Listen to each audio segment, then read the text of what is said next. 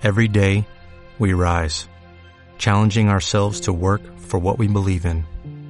At U.S. Border Patrol, protecting our borders is more than a job, it's a calling. Agents answer the call, working together to keep our country and communities safe.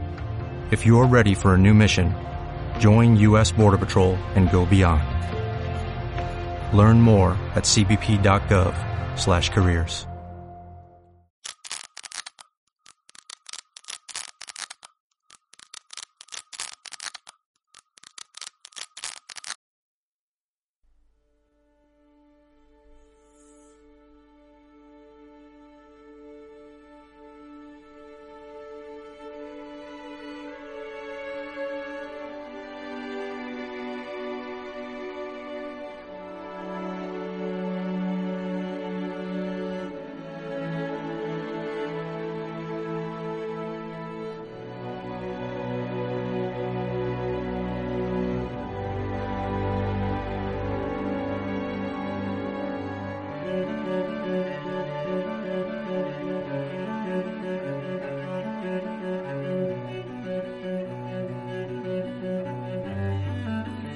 Buenos días amigos, bienvenidos a un nuevo programa. Soy Peón Caminero de peoncaminero.com.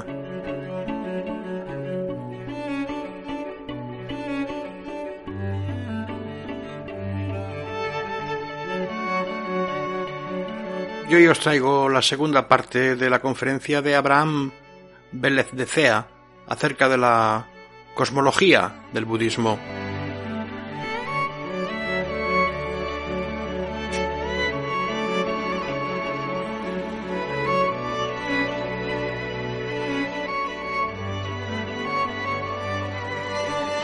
Interesante sin duda, pero densa. Densa. Ya os aviso. Y en la misma tónica del anterior, pues eh, recordaros que es, en mi opinión, solo para verdaderos interesados en saber de qué va esto.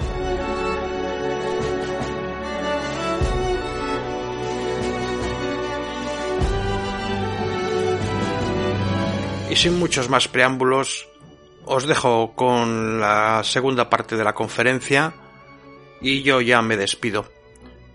Un fuerte abrazo, nos vemos en otro podcast si al lugar y os apetece.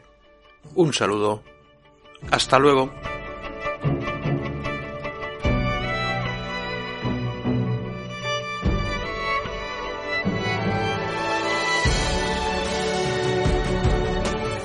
La experiencia religiosa del Buda por Abraham Vélez de Cea. Madrid.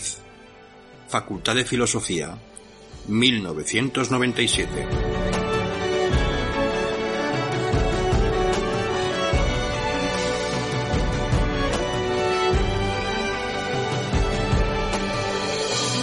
La jerarquía del universo. Según la doctrina del samsara, todos los seres no iluminados están en el mundo del sufrimiento o proceso psicofísico del ciclo de existencias. Dichos seres sin iluminar gozan de una vida que es insatisfactoria porque más tarde o más temprano sufren en mayor o en menor grado. El mundo del sufrimiento o samsara está ordenado jerárquicamente, según sea el grado del desarrollo moral, psicológico y cognoscitivo de los seres. No todos los seres están en el mismo lugar cosmológico ni viven del mismo modo. En el punto culminante de la jerarquía del samsara, y en rigor más allá de ella por haberla trascendido, se encuentra el Buda y todas aquellas personas que han alcanzado la iluminación o el despertar. Los Budas han acabado con el sufrimiento del ciclo de existencias y han trascendido el proceso psicofísico del samsara. Al que alcanza este estado de trascendimiento del sufrimiento se le denomina Tathagata, término que se podría traducir por trascendente. Literalmente parece significar así ido, y generalmente, al menos en el mundo de las ciencias de las religiones, suele dejarse sin traducir. El Tathagata se caracteriza por experimentar el nirvana o cesar del sufrimiento y por haber alcanzado el grado máximo de desarrollo psicológico, moral y cognoscitivo. Un Buda o Tathagata no es exactamente un miembro más del universo del sufrimiento. De él no se puede decir que sea un ser humano o un dios, por lo que es cosmológicamente inclasificable. De un Buda, de un Buda o Tathagata tampoco se puede decir, ya sea durante la vida o al morir, que exista o no exista. Ambas cosas o ninguna de ellas. Es ontológicamente indeterminable. Un Buda es un Tathagata, literalmente un así ido, es decir, alguien que ha trascendido, que se ha ido de tal modo, del modo del sufrimiento, que ya sea estando vivo o muerto, no es posible determinar su estatus ontológico, si es que lo tiene, o si es que cabe hablar de ello. Como se llama el verso 93 del Dhammapada, como el rastro de las aves en el cielo, así es difícil de seguir el rastro de aquel que ha destruido las impurezas de la mente.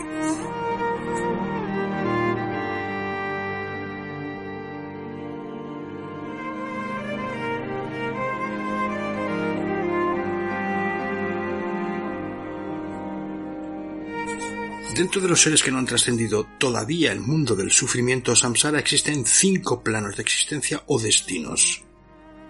Los infiernos y purgatorios, el reino animal, el reino de los fantasmas en pena, el reino humano o los seres humanos y los reinos celestiales o los dioses.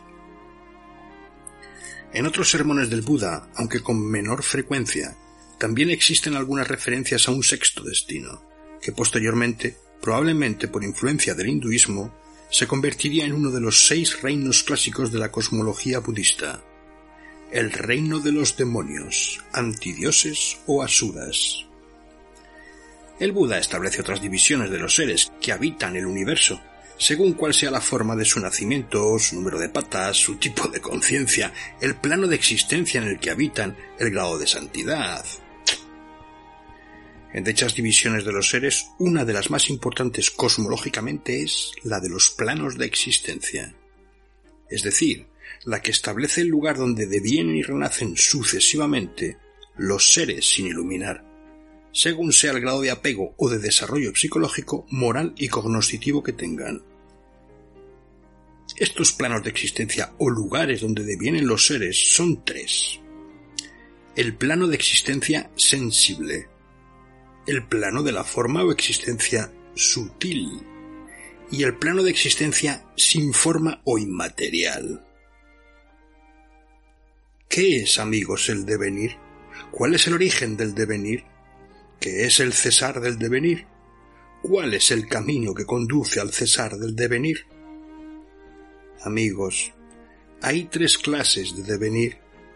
El devenir en el plano del placer sensual, el devenir en el plano de la materia sutil y el devenir en el plano inmaterial. A esto, amigos, se llama devenir. Al originarse el apego se origina el devenir. Al cesar el apego, cesa el devenir.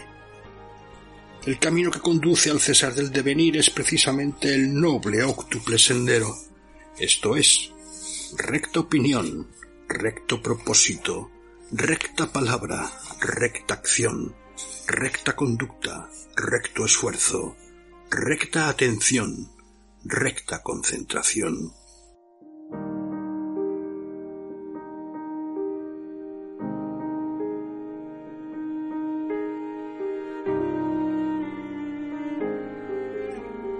Los infiernos, el reino animal, el mundo de los fantasmas en pena, el reino de los demonios, el mundo de los humanos y los reinos celestiales de los dioses inferiores pertenecen todos al plano de la existencia sensible. Es decir, casi todos los seres del universo tienen una existencia sensible. Los planos de existencia sutil e inmaterial son menos comunes, por lo que renacer en ellos no es tan frecuente. Están habitados por seres que en vidas anteriores han cultivado la meditación de serenidad, han realizado buenas obras y han alcanzado ciertas abstracciones meditativas. Los dioses superiores o dioses del género Brahma y los habitantes de sus mundos celestiales pertenecen a estos planos superiores. El hecho de que todos los seres forman parte del plano de existencia sensible, excepto los que han alcanzado determinadas abstracciones meditativas, implica que existe una correspondencia entre el grado de desarrollo de la conciencia y el plano cosmológico donde se renace. El hecho de que exista una correspondencia entre las abstracciones meditativas y el plano de existencia en que se reside ha hecho pensar a algunos intérpretes contemporáneos del budismo que los planos de existencia de los que habla el Buda se correspondían originariamente con estados alterados de conciencia y no con lugares cosmológicos. De manera similar, se suele interpretar actualmente a los seres del universo budista como si fueran arquetipos de los diferentes estados psicológicos y actitudes de la mente humana. Sin rechazar que es posible reinterpretar la cosmología del Buda en términos psicológicos, lo cierto es que en los sermones Pali predomina la interpretación cosmológica de los planos de existencia y de los seres del universo.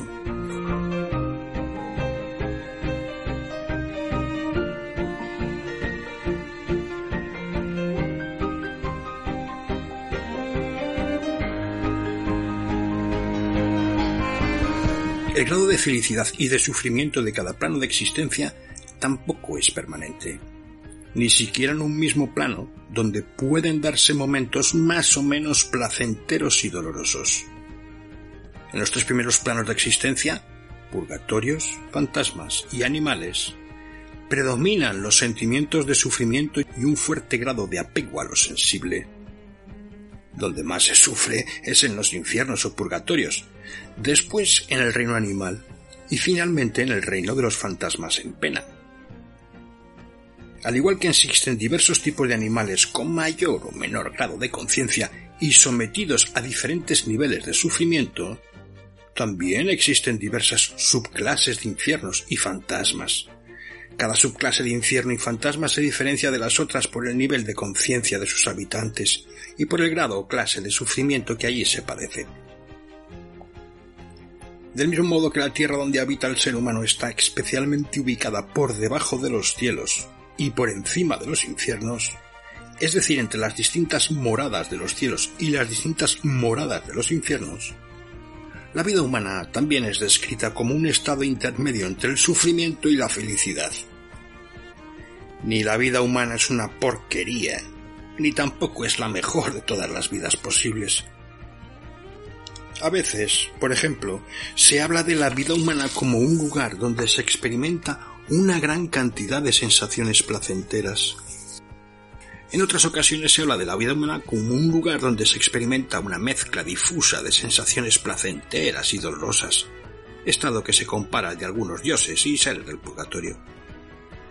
Sin embargo, como consecuencia de la orientación soteriológica de los sermones del Buda y con el fin de inducir al trascendimiento definitivo del sufrimiento, se suele enfatizar el carácter insatisfactorio de toda existencia samsárica o devenir en el mundo del sufrimiento.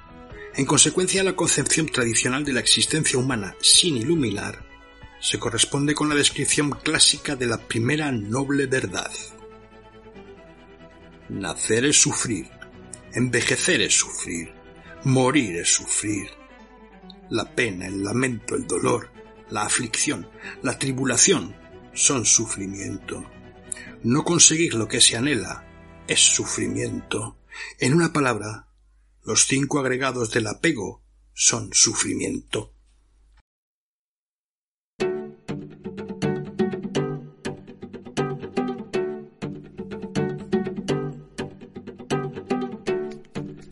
El reino de los dioses está habitado por seres que en sus vidas anteriores han logrado un gran desarrollo psicológico y moral. Dichos seres viven en mundos celestiales donde la longevidad y el grado de placer del que se disfruta es muy superior al de los demás reinos.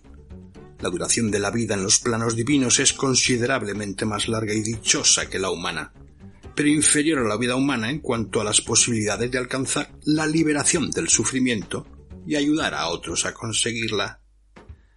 La razón de ello es que los dioses, al disfrutar de tanto placer y felicidad durante tanto tiempo, se olvidan de su pertenencia al mundo del sufrimiento y no se preocupan por la vida de santidad que permite trascender dicho mundo.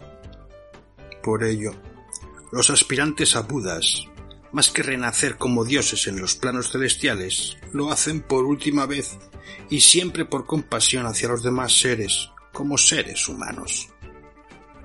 Nacer como ser humano es muy difícil y por tanto es un privilegio que no debe desaprovecharse.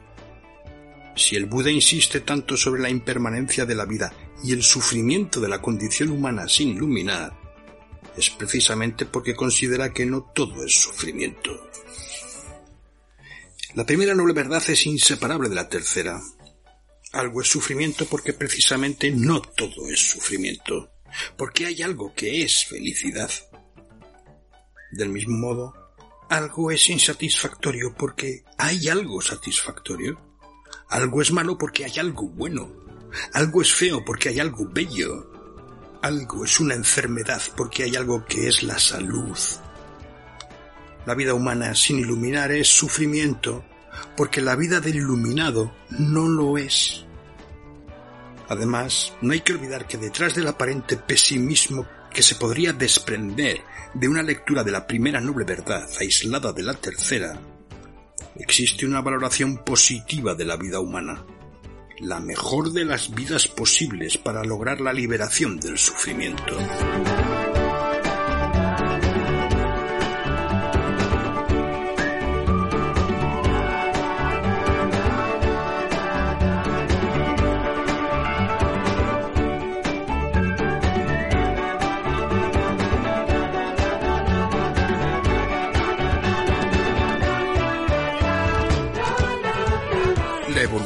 E impermanencia del universo. El universo está en continuo cambio y evolución, atravesando diversos ciclos temporales que se suceden ininterrumpidamente. La evolución del universo tiene cuatro fases decadencia, destrucción, formación y continuación del universo formado. Cada fase del ciclo cósmico es consecuencia de la anterior y la fase presente condiciona el surgimiento de la fase futura. El nacimiento, desarrollo, decadencia y muerte del universo se repite cíclica, pero novedosamente. El universo de un ciclo cósmico no coincide necesariamente con el universo existente en otros ciclos cósmicos. Cada ciclo cósmico es en parte similar y en parte diferente de los otros. Más que implicar una concepción circular del tiempo, el universo del Buda implica una concepción del tiempo en espiral. Por ejemplo, las vidas de los Budas pertenecientes a ciclos cósmicos anteriores es semejante en algunos aspectos, pero no se puede decir que sea la misma. Las vidas de los Budas no duran lo mismo y no siempre se dan en ellas las mismas circunstancias. Parece lógico inferir que lo que es cierto para los Budas anteriores lo es también para los días, las estaciones, los años y los universos en general. Podría decirse que la concepción lineal y circular del tiempo constituyen dos extremos que el Buda no acepta. Si los aceptara, o bien hablaría de ciclos completamente idénticos, o bien no hablaría de ciclos en absoluto. La concepción lineal del tiempo, principio y final, y la circular, repetición de lo mismo, se armonizan y superan en la concepción espiral del tiempo defendida por el Buda.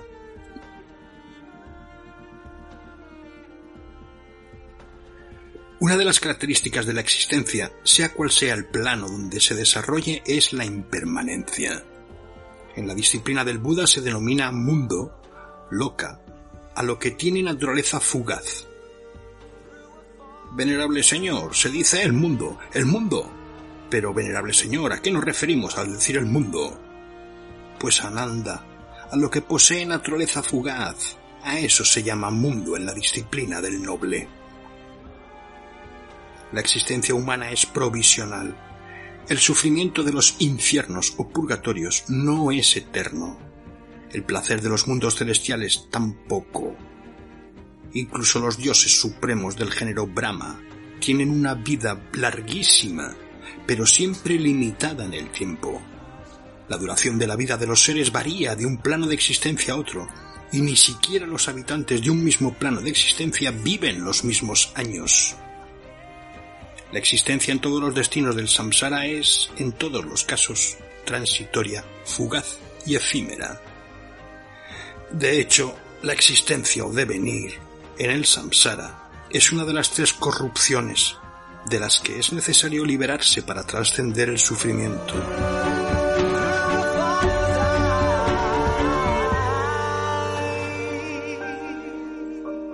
Amigos, hay tres corrupciones, la corrupción del deseo sensual, la corrupción del devenir y la corrupción de la ignorancia. En los sermones Pali, la creencia en la permanencia y creación del universo la representa generalmente uno de los dioses Brahma, cada uno de los cuales piensa de sí mismo que es el señor de todo lo que existe, que él no ha sido creado, que es el creador de todo, y que tanto él como el universo son permanentes. En el Brahmanimantanika Sutta, el dios Brahma llamado Baka llega a la siguiente conclusión. Esto es permanente, esto es imperecedero, esto es eterno, esto es todo, esto es intransmutable, ya que esto no nace, no envejece, no muere, no cambia, no resurge y no hay salida más allá de esto. Para el Buda, tales afirmaciones son sencillamente producto de la ignorancia. Además, al no aceptarse un posible trascendimiento del mundo del sufrimiento, las ideas del Brahma Bhakka son desde el punto de vista budista contraproducentes para la práctica de la vida de santidad. Por ello, el Buda decide visitar a Baka en su mundo celestial para hacerle ver que está equivocado. Y le dice, en verdad que el venerable Baka, Dios Brahma, ha llegado a la ignorancia. En verdad que el venerable Baka, Dios Brahma, ha llegado a la ignorancia.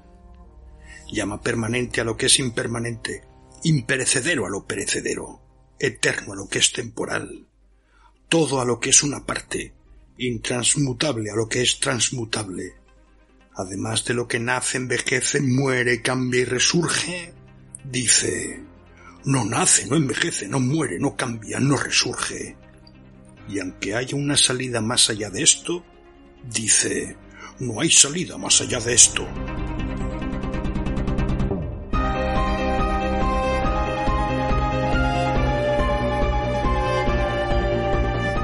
Creencia en la creación divina del universo y por tanto la negación de su origen evolutivo puede ser también consecuencia de la mala interpretación de las experiencias meditativas donde se recuerdan las vidas anteriores. Podría pensarse que si bien la vida de los seres del universo es impermanente, no ocurre lo mismo con el universo en general, con los planos de existencia y los destinos en los que renacen los múltiples seres. Sin embargo, los planos o destinos en cuanto tales son también impermanentes, tan impermanentes como la vida de los seres que habitan en ellos. Como señala Marasingh en su obra Gods in Early Buddhism, estando el mundo constituido por entidades transitorias e impermanentes, es él mismo, transitorio e impermanente. El universo, al igual que las instituciones humanas tales como el sistema de castas, la monarquía, etc., no ha sido creado por ningún dios, sino que es producto de la evolución.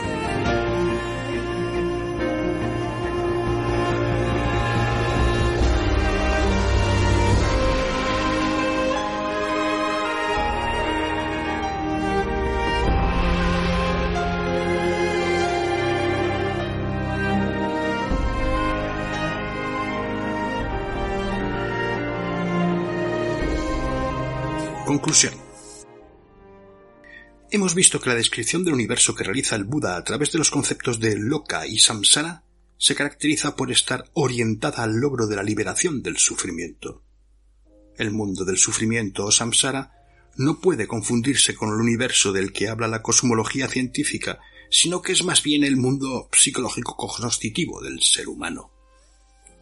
Por ello, no parece correcto afirmar que el ideal del Buda sea la renuncia o la negación del mundo, cosmológicamente considerado. Si en algo consiste el ideal del Buda es en aspirar al trascendimiento del proceso psicofísico del samsara, es decir, al logro del nirvana. Quien logra el nirvana o trascendimiento del mundo del sufrimiento es un tatakata, un ser cosmológicamente inclasificable y ontológicamente indeterminable. Sigue viviendo en este mundo, pero no se puede decir que sea de este mundo, ni tampoco que sea de otro mundo distinto de este.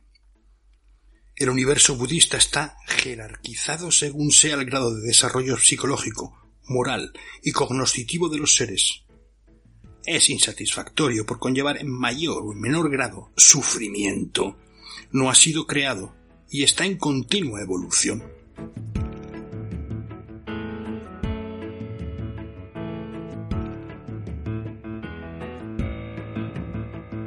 La característica del universo que tiene más importancia para la finalidad soteriológica de la filosofía de Buda es la impermanencia. La vida humana es transitoria, pero se encuentra en lugar privilegiado para lograr la liberación del sufrimiento. Está a medio camino entre el cielo y los infiernos, entre el sufrimiento y la felicidad. Es difícil renacer como ser humano, y por ello es fundamental no desaprovechar el tiempo del que disponemos. El Buda insiste tanto en el carácter impermanente e insatisfactorio del universo para inducir a la práctica del camino que conduce a la liberación del sufrimiento. Si el Buda habla tanto del sufrimiento no es porque sea pesimista y esa sea su visión definitiva del mundo o de la existencia humana, sino porque considera que no todo es sufrimiento. Las últimas palabras del Buda antes de morir hacen referencia precisamente a la impermanencia del mundo del sufrimiento y a la necesidad no de esperar pasiva y tediosamente el fin de la vida humana, ni de deprimirse o de lamentarse, como haría alguien que fuera un verdadero pesimista, sino a la necesidad de practicar el camino que conduce al fin del sufrimiento. Dijo, las cosas condicionadas decaen. Perseverad con diligencia.